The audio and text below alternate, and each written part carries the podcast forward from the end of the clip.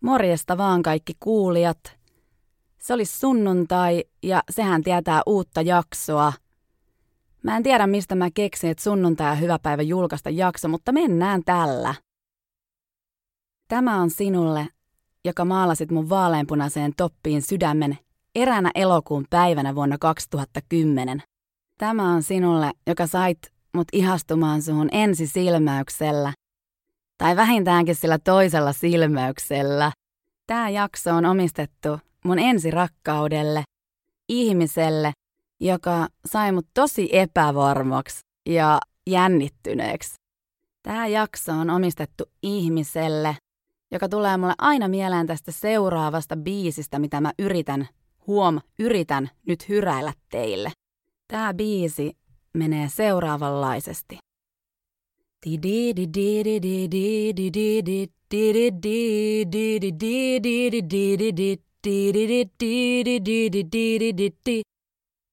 Joo, eiköhän toi riittänyt. Happi loppu kesken, eli laulajaa musta ei ainakaan tule. Siinäpä teille lyhyesti esittely tästä seuraavan tai tämän jakson henkilöstä. Sitten voisinkin mennä itse siihen tarinan pariin. Mä ajattelin kertoa teille kuulijoille mun elämäni parhaimmista kolmesta päivästä, jotka mä koin tämän henkilön kanssa. Elettiin vuotta 2010 ja me oltiin päätetty mun kavereiden kanssa, että me lähdetään tyttöporukalla viettää juhannusta Kalajoelle. Ton koko Kalajoen suhteen mulla ei ollut mitään odotuksia, ja mä ajattelin vaan, että pidetään hauskaa ilman huolta huomisesta. Eikä silloin kyllä mitään huolia ollutkaan. Mä olin 17, asuin porukoilla ja tein töitä Hyvät lehdet Oylle. Kaikkihan tietää, että juhannusfestarit on kolmepäiväisiä. Siispä me lähdettiin huristelee autolla hyvissä ajoin torstaina. Tuohon aikaa me oltiin kavereiden kanssa vielä sitä mieltä, että festarit pitää viettää telttailen, mutta epäilen, että toi ajatus johtui vaan siitä, ettei meillä ollut rahaa vuokrata mitään mökkiä. No, joka tapauksessa – kun me päästiin perille Kalajoelle. Laitettiin auto parkkiin ja pystytettiin teltat. Mä muistan, että mulla oli päällä semmonen H&M vaaleanpunainen tai korallinvärinen paitamekko. Ton paitamekon lisäksi mulla oli tietysti legginsit ja kuka vois unohtaa asukokonaisuuteen sopivaa tissivyötä. Se oli sen hetken hitti. Mulla oli tummat hiukset ja mä olin laittanut pidennykset, jotka oli laineilla. Välillä mä ihmettelen, että miten hemmetissä mä muistan joitakin asioita noin tarkasti. Mutta ehkä se johtuu siitä, että elämän ikimuistoisimmat tapahtumat jää niin elävästi mieleen. No nyt kun kaikki kuulijat tietää, että mitä mulla oli päällä ja miten mulla oli hiukset, niin mennään takaisin siihen torstai-päivään. Me lähdettiin torstaina iltapäivällä yhden mun parhaan kaverin kanssa vähän kierteleen siellä teltta-alueella ja kattelee, että löytyisikö sieltä jotain kivaa seuraa meille. Eipä aikaakaan, kun mun huomion kiinnitti teltta-alueella eräs tyyppi, jolla oli tumma tukka ja joka hullutteli kaverisen kanssa sellaisen sinisen auton ympärillä. Mä ajattelin vaan, että vau. Mä olin saanut Fitsin kuivasta omenasiideristä vähän itsevarmuutta ja päätin moikata tuota tyyppiä ja nostin sille sitten kättä. Mä sanoin tuolle mun parhaalle kaverille, että vitsi kun on hyvännäköinen tyyppi, ja samaan aikaan tämä tyyppi huutaa sieltä kauempaa, vähän sillä ylpeästi, että tunnetaanko me jostain.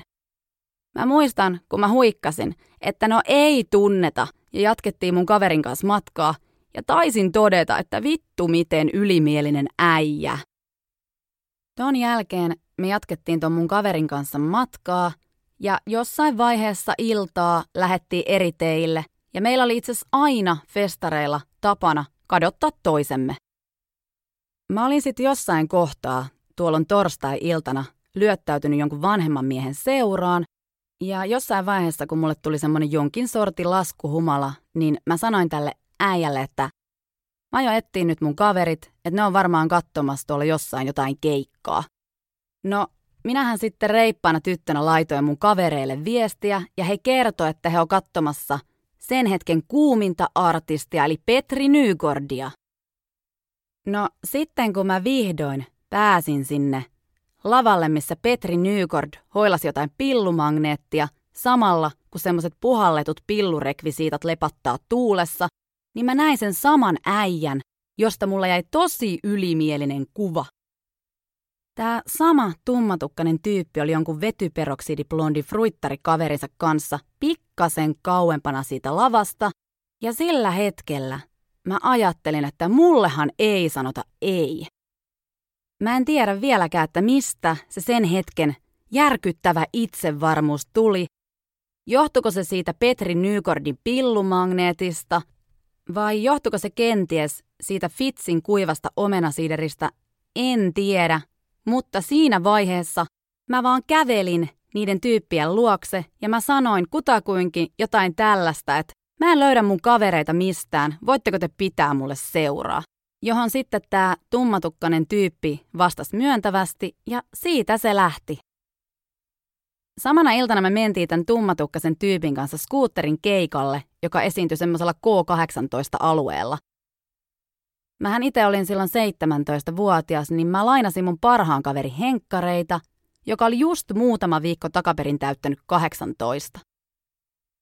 Vaikka mä en pitänyt silloin koko skuutterista tai varmaan edes tiennyt, mikä bändi kyseessä, niin mulla oli aivan mielettömän hauskaa. Mä muistan, kuinka mä heiluttelin peppuani tuota tyyppiä vasten keikalla, ja muistan, kuinka me pussailtiin välillä.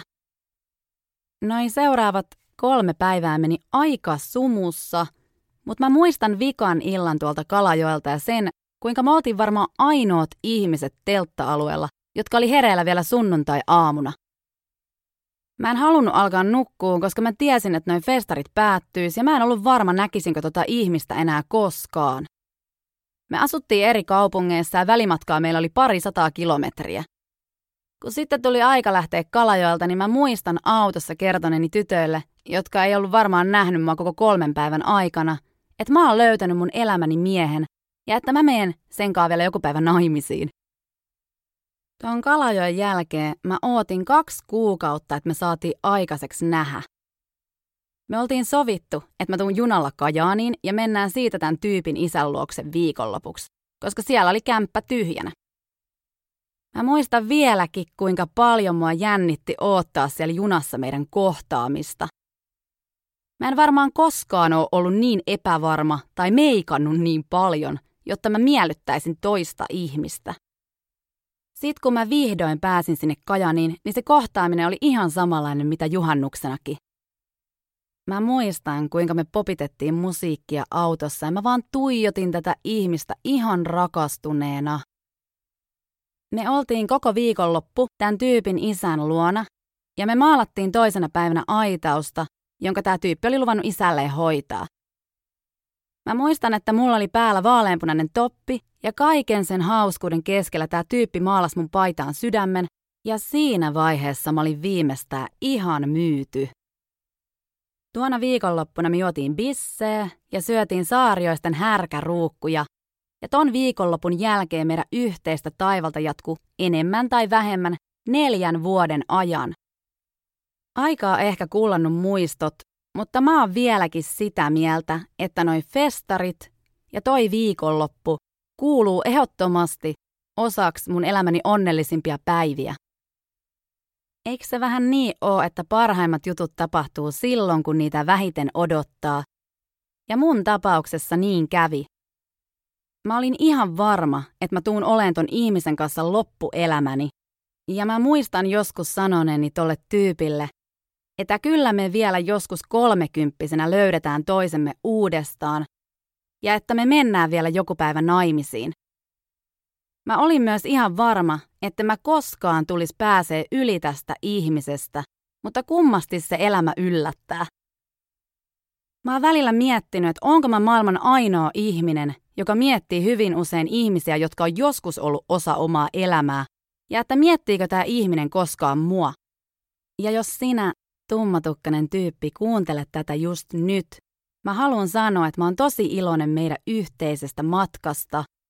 Ja mä toivon, että sä oot onnellinen siellä maailman toisella puolen, mitä ikinä sä teetkin. Ja koska mä haluan, että jokaisella tarinalla on joku opetus, niin tämän tarinan opetus mulle oli ehdottomasti se, ettei koskaan kannata luovuttaa. aina voi yrittää toisen kerran, ja sehän kannatti. Tämä tarina opetti mulle myös sen, että rakkaus löytyy, kun sitä vähite odottaa, ja että rakkautta ei voi pakottaa. Ja ennen kaikkea tämä tarina on myös hyvä esimerkki 17-vuotiaan määrätietoisuudesta. Mä oon selkeästi jossain välissä hukannut sen mun määrätietoisuuden ja päättäväisyyden, enkä ole aina uskonut itteeni, mutta nyt, kymmenen vuotta myöhemmin, vuonna 2020, mä oon jälleen se määrätietoinen persoona, joka mä olin jo 17-vuotiaana. Tämä tarina olisi nyt tässä. Kiitos, että kuuntelit ja palataan taas ensi sunnuntaina.